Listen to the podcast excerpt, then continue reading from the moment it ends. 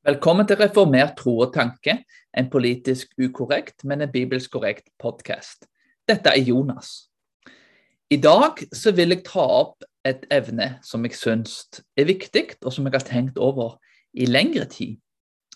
Jeg vil stille noen kritiske spørsmål til bedehuset. Jeg vil først si at jeg vokste selv opp på bedehuset og har mange gode minner derfra. Bedehuset er et veldig fint sted å vokse opp. Veldig glad og takknemlig for de mange positive tingene som jeg har fått med meg i den oppveksten. Og jeg er også veldig glad og takknemlig for de veldig positive tingene som har skjedd på bedehuset gjennom norsk historie. Bedehuset har vært med å forme Norge, og på mange måter tror jeg vært med og gjort Norge til en bedre plass. En sunn oppvekst på et godt bedehus vil jeg si er en god oppvekst. Det er flere ting som er positive, og det er flere ting enn det jeg nevner også kan nevnes. Men her er noen få. Bedehuset har et høyt bibelsyn. De tar Bibelen på alvor. Og det er jo kanskje en av de aller viktigste tingene. En annen ting er at det er et stort fokus på misjon, var iallfall det i større grad før. Eh, litt ennå, men kanskje ikke så mye som før.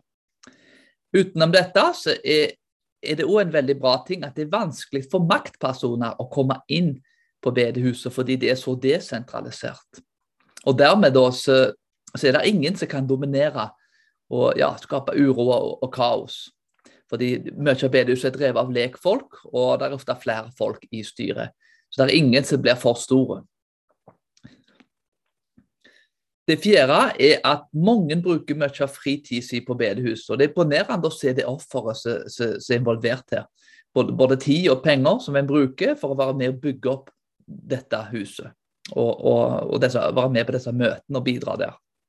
Utenom det så må jeg si jo, som en ekstra bonus at uh, jeg har spist mange gode kaker på bedehuset opp gjennom historien. Da. Kanskje de aller beste kakene har vært der, så jeg er veldig takknemlig god for det. God mat er en, en velsignelse for Herren. Jeg vil si, Før jeg begynner med litt konstruktiv kritikk, at jeg påstår ikke selv at jeg har forstått alt og fått alt rett.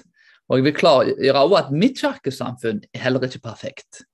Og hvis du hører både prekenene og podkasten min, så vil du høre mye kritikk fra meg av altså den teologien jeg har, mitt kirkesamfunn og meg sjøl.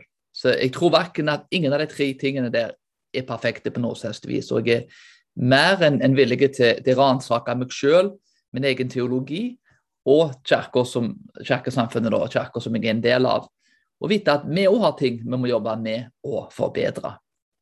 Så det er svært viktig før en begynner å peke på andre, at en innrømmer at eh, en er ikke perfekt sjøl. Og det er viktig å ha det i minne før en både begynner å legge fram den konstruktive kritikken som jeg nå skal legge fram. Jeg vil derimot si, før jeg begynner å gå inn på de ulike punktene som jeg skal inn på, at uh, det er en svært viktig ting å huske på at uh, når en er med og, påpeker disse tingene, så er en med og påpeker det fordi en vil noe skal bli bedre. Mitt ønske er at alle kirker blir bedre, uavhengig av kirkesamfunn, og inkludert bedehuset. Så jeg sier ikke disse tingene altså Det er ikke drevet av hat og, og, og sinne, men det er drevet av at en vil at det, folk og institusjoner og kirker skal oppnå sitt fulle potensial. Gode ting kan alltid bli bedre. Og dermed så vil jeg legge fram de punktene for at jeg vil at bedehuset skal oppnå sitt gudgitte potensial. Nummer én. Hvorfor har bedehuset en synergistisk frelsesforståelse når de offisielt underlegger seg en monergistisk bekjennelse?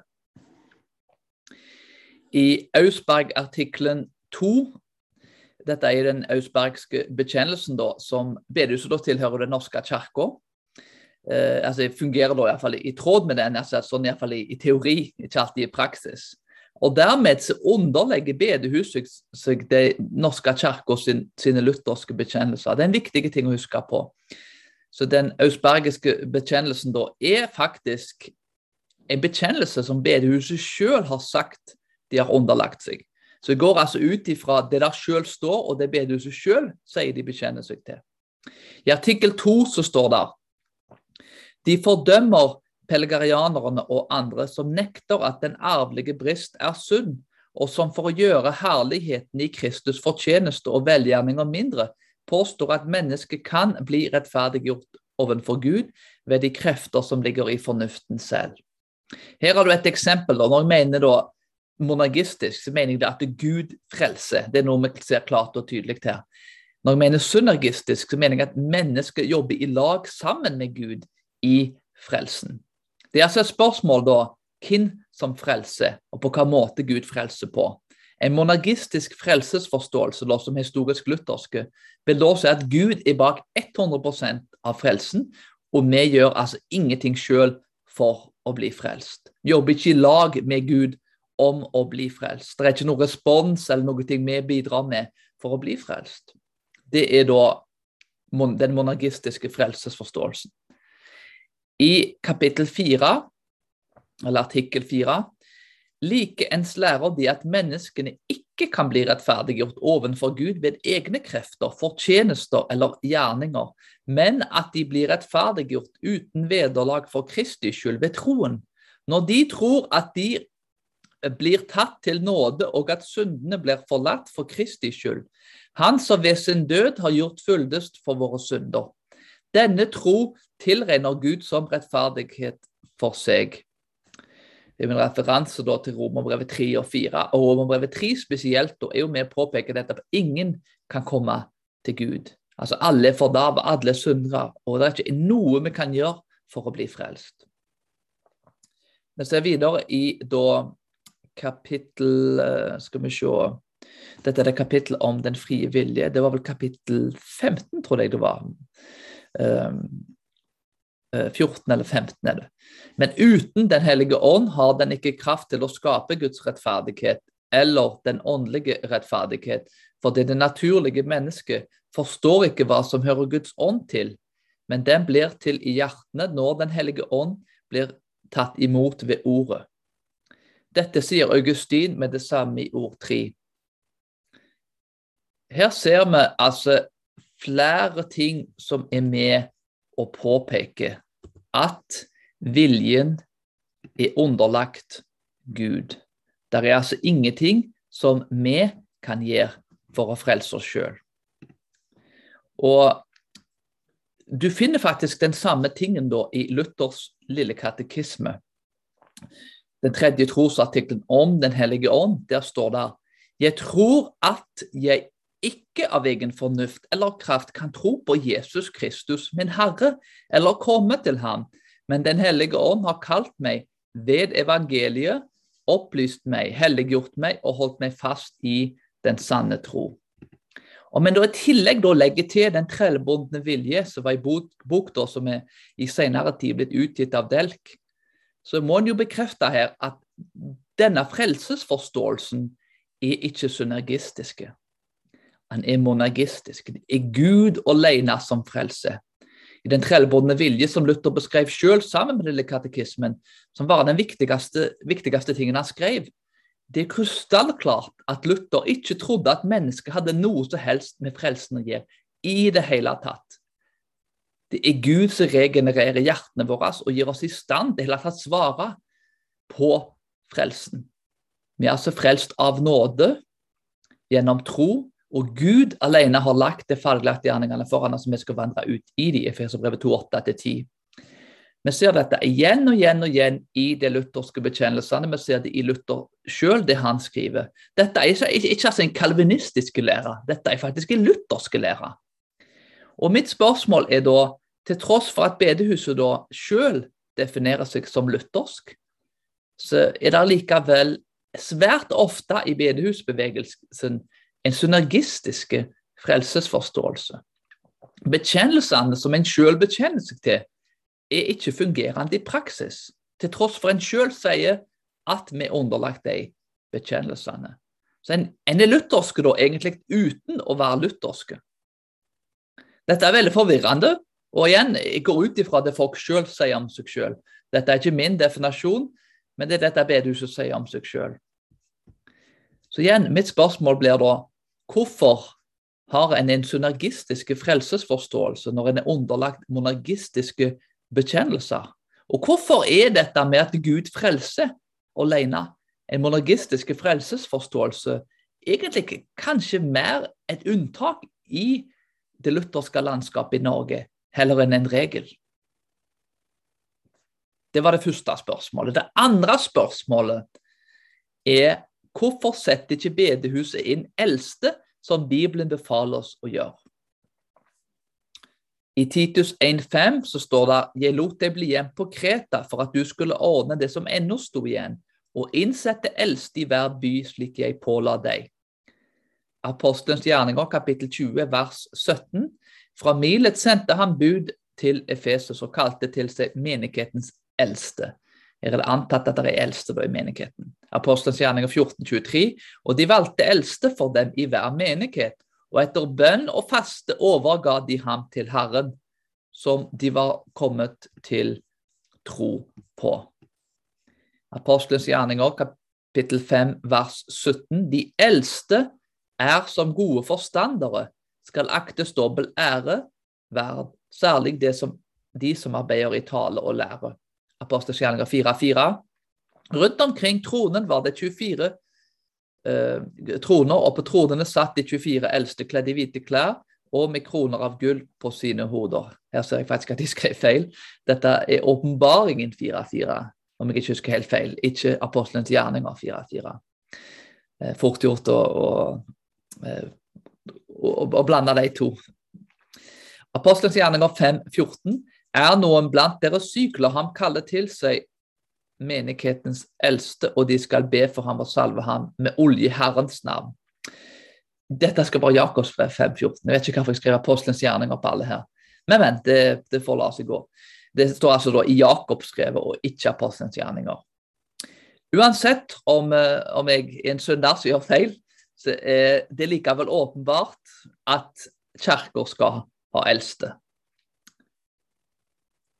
Det står det jo klart og tydelig. Vi ser det i Titusbrevet, vi ser kvalifikasjonene for eldste i kapittel 1, vi ser det i første Timotes kapittel 3, at det skal settes inn eldst, og at det er moralske da, og andre kvalifikasjoner for de eldste da, som blir satt inn i menigheten.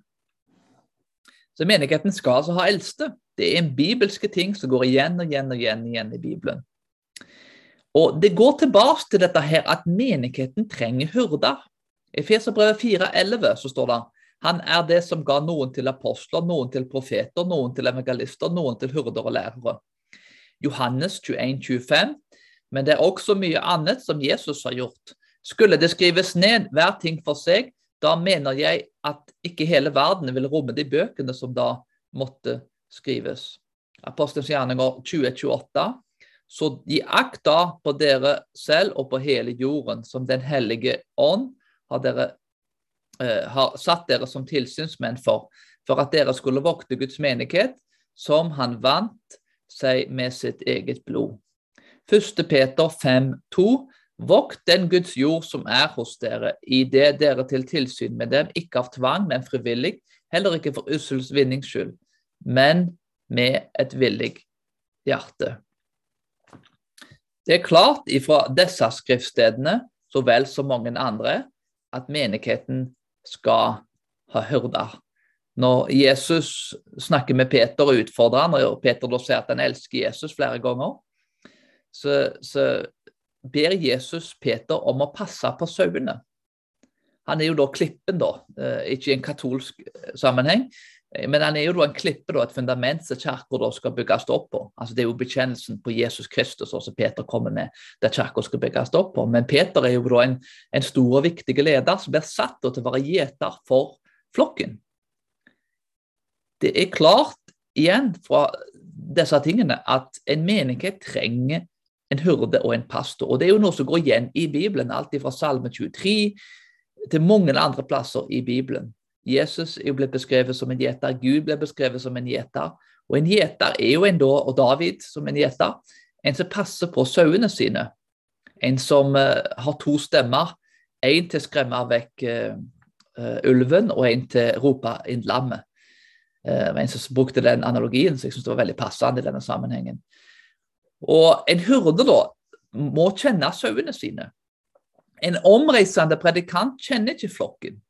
Og Det er åpenbart helt greit å ha en gjestetaler, Men dette bør vel kanskje være unntaket heller enn regelen. En hurde som kjenner hvert medlem i kirka, vil forkynne tekster og adressere ting i prekenene sine som er relevante for forsamlingen, og kan også møte de utfordringene som de har. Så dette var en hurde er altså en person, altså en pastor, da, det ordet vi bruker, eller det, den betegnelsen vi bruker. Og Det er nettopp dette her med at en, en, en pastor, da, en hurde, kjenner flokken. Han kjenner hvert lam. Han, han, han, kjenner vet hvordan de ser ut, han klarer å skille dem. Og denne bildebruken da er jo med å, å påpeke viktigheten det av å ha hyrde i menigheten. En hyrde da som er med og vokter sauene sine mot de åndelige angrepene som kommer utenfra. Sånn Rent bibelsk sett så syns jeg det er veldig vanskelig å argumentere mot dette ennå at en skal eldste i menighetene i flertall, og at en da skal ha hyrder som er med og vokter forsamlingen. Det tredje spørsmålet blir hvorfor forkynner ikke bedehuset tekstutleggende? Det positive med bedehus er jo at de har et veldig høyt bibelsyn. Det negative er at Bibelen ikke blir forkynt på en tekstutleggende måte. Det er ironisk at den liberale statskirke driver i større grad med tekstutleggende forkynnelse, til tross for sitt lave bibelsyn. Men de som har høyt bibelsyn, forkynner beklageligvis svært sjelden teksten. Nå er det heldigvis bibelgrupper, der er ulike former for bibelundervisning og andre ting. Og det er jo veldig bra, og det kan være med å kompensere for denne typen ting. Men det er noe med dette på Herrens dag, altså på den kristne sabbaten, at en kommer sammen og hører Guds ord. Det er noe veldig bibelsk over det. Tekstutleggende forkynnelse er jo noe da som blir sammenlignet svært ofte med emnebasert forkynnelse. Emnebasert forkynnelse handler om at forkynneren tar opp et evne og snakker om dette ut ifra egen kunnskap og hva Bibelen har å si om det. Forkynneren velger evne og finner skriftsteder som støtter dette synspunktet. Det er svært ofte her ikke i samme grad den bibelske teksten som står i sentrum, men ofte enkeltvers som da berører et evne. Når jeg da snakker om et evne, så vet en i forkant da hva en vil si, og en vil da lete etter vers for å være med kanskje å bekrefte den utleggelsen som en selv har av det gitte evnet. Dette står i kontrast til den tekstutleggende forkynnelsen, som handler at en går gjennom en tekst hver gang en forkynner. En går gjennom hele bøker, hvert kapittel, hvert vers, og en er med og forkynner hele Guds råd, som Paulus da eh, sier da i Apostelens gjerning kapittel 20. En preker altså ut ifra teksten, ut ifra hva den bibelske teksten sier i sin historiske og kulturelle kontekst, og hvordan dette kan anvendes i dag. Det handler om å preke teksten sånn som den er, og preke ordet sånn som det er. Tekstutleggende forkynnelse handler altså om å høre Guds ord og underordne seg Bibelen. Den store forskjellen her er at den som preker på en tekstutleggende måte, vet ikke i forkant hva han skal forkynne, for han blir konstant drevet av det teksten sier, ikke det han vil teksten skal si. Om en forkynner forkynner ut ifra et evne, så vet en i stor grad i forkant hva en skal si. Og en kan i stor grad egentlig basere forkynnelsen ut ifra ens egen forutinntatte teologi. Når jeg forkynner ut ifra tekst, så har jeg selv blitt overraska hva teksten sa. Jeg hadde faktisk ikke tenkt å forkynne de tingene når jeg kom til teksten, men ser at uh, jeg hadde mine ideer som jeg tok med meg, mens teksten sier noe helt annet enn jeg vil si. Og Dermed da så er det teksten, Guds ord, som får det siste ordet. Det handler ikke om hva jeg vil si til forsamlingen, men hva Gud har sagt gjennom sitt ord. Forkynneren blir bonde av teksten og ikke av sin egen kunnskap og ulike evner som kan brukes på en mye lettere måte til å rettferdiggjøre egen kunnskap.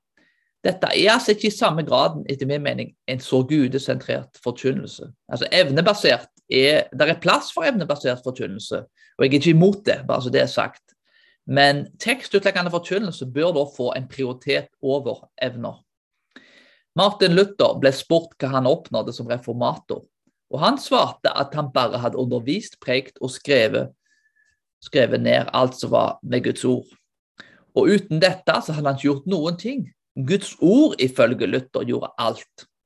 Troen til mennesker kom ikke av predikantens evner eller budskap, men man var høre Guds ord som vi ser i Romerbrevet 10, 17. En annen fordel med tekstutleggende forkynnelse er at den preker hele Guds råd, som jeg allerede har nevnt. Den tekstutleggende forkynnelsen pleier vanligvis å gå gjennom hele Bibelen over en lang tidsperiode. Det vil sikkert ha ja, jeg vet ikke hvor lenge, men 20 år. Det er en sånn rask gjetning her, da. En blir altså da tvunget til å gå gjennom alt med forsamlingen, og ikke bare altså enkelte selvvalgte vers. De ubehagelige tingene må òg forkynnes. Gud har sagt mye ting om det som er ubehagelig, og vi må forkynne det. Dette betyr at igjen, alt det ubehagelige må gås gjennom på en bibelsk måte, der en ikke da kan lete etter vers for å forsvare sin egen forutinntatte teologi. Igjen, der finnes rom for evnebasert forkynnelse. Og Selv har jeg prekt på ulike måter. Men det primære målet både til bedehus og kirker burde være å ha fokus på en tekstutleggende forkynnelse. Det er logisk sammenhengende, mener jeg. Hvis du har et høyt bibelsyn, hvorfor forkynner du ikke da hele Bibelen? Og hvorfor skjer ikke det på preikestolen? Dette bør være under gudstjenesten, som sagt. Og andre typer undervisning kan være på, på søndagsundervisning for voksne. Det kan være i bibelgrupper eller andre ting. Men fokuset for ei kirke, hvis du har én ting du kan gjøre, og én type mat folk må få, så må du være den bibelske maten. Det går òg an å ha seminarer der du adresserer andre evner som går utenfor det bibelske. En kan si at Den tekstutleggende forkynnelsen handler om at Gud er store, han har åpenbart sin storhet i Bibelen, og at forkynneren er liten. Mindre av forkynneren og mer av Gud, sånn som han har åpenbart seg i Bibelen. Vi må bli små, sånn at Gud kan bli store. Tekstutleggende forkynnelse er i Norge en svært sjelden ting. Og i min norskutdannelse ble jeg alltid fortalt at det var en engelske ting. Det var en del av den engelske tradisjonen. I norske kirker Ja, der er tekstutleggende forkynnelse i norske kirker. Og, og, sikkert òg noen ganger på bedehuset. Men jeg tror nok heller at det er mer et unntak heller enn regelen. Men hvis kirka skal gjenopprettes og reformeres, så må vi gå tilbake til en tekstutleggende forkynnelse. Dette er et viktig steg mot en ny bibelsk reformasjon, og et viktig steg å egentlig være med og praktisk forkynne og anvende Bibelen som den guddommelige og endelige autoriteten. Jeg vil si det igjen, at det er svært ironisk at Den norske kirke, som har avvist Bibelens autoritet, er en kirke som i, hvert fall i større grad enn bedehuset utlegger teksten på en tekstutleggende måte. Mens mye frikirker, bedehus og lokale menigheter, som ofte har et mye høyere bibelsyn, driver sjelden med tekstutleggende forkynnelse. Det åpenbare svaret her er at en bør ha et høyt syn på Bibelen som Guds inspirerte, ufeilbarlige ord og endelig autoritet. Og en bør preke tekstutleggende. I sin bok 'Nine Marks of a Healthy Church' så påpeker en kjente pastor, Mark Dever, at tekstutleggende forkynnelse er den viktigste markøren for ei sunne kirke. Dever gjør det tydelig at om en har tekstutleggende forkynnelse som et fundament, så vil resten av doktrinene i Bibelen følge som et logisk resultat av denne typen forkynnelse. Om en preker hele Guds råd sånn som det er, så vil det være svært sannsynlig at resten av problemene i kirka vil bli mindre, ettersom fundamentet blir bygd på Bibelen og Guds sannhet. Hvis Jesus er fundamentet, som vi ser i 1. Korinterbrevet 3, og han delegerte autoritet til sine apostler, og det er dette ordet som vi har fått, og Jesus henviser ord til Det gamle testamentet som det står skrevet som til Skriften. Hvis dette er Guds ord, så må vi forkynne alt som vi finner i Guds ord. Vi må forkynne tekstutleggende. Og tekstutleggende forkynnelse kom faktisk historisk sett som et motsvar mot evnebasert forkynnelse, som er mye mer vanlig der liberalteologien står sterkt. Så det er mye lettere for en, for en liberale teologi å utvikle seg hvis du forkynner evnebasert. Hvis det på en måte blir regelen, da, ikke unntaket. Men hvis du forkynner tekstutleggende og er bonden av teksten, så er det veldig vanskelig for at en liberal teologi kan vokse frem. Og For å oppsummere da, de tre punktene, så vil jeg da spille spørsmålene igjen. Nummer én, hvorfor har bedehuset en synergistisk frelsesforståelse når, de offisielt underlegger seg en monergistisk bekjennelse? Nummer to, hvorfor setter ikke bedehuset inn eldste, som Bibelen befaler oss å gjøre? Og nummer tre, hvorfor forkynner ikke bedehuset med det høye bibelsynet de har, på en tekstutleggende måte? Igjen, jeg sier ikke dette fordi jeg har forstått alt og, og, og gjort alt rett. Jeg sier dette fordi at jeg har gjort såpass mange feil, og, og sett såpass mange feil i, i, i, i mitt, mitt, forholdsvis korte liv, at uh, jeg vil at igjen bedehuset og alle andre kirker skal bli bedre. Jeg vet at den kirka jeg er en del av, kan bli bedre. Vi kan vokse, vi kan lære av våre feil. Og På samme måten så mener jeg òg at alle kirker ville kunne ta fordel av å ta denne konstruktive kritikken til seg. Hvis vi skal prøve å være bibelske, så må vi prøve å hjelpe hverandre å bli det. Det var alt for i dag. Vi snakkes snart igjen.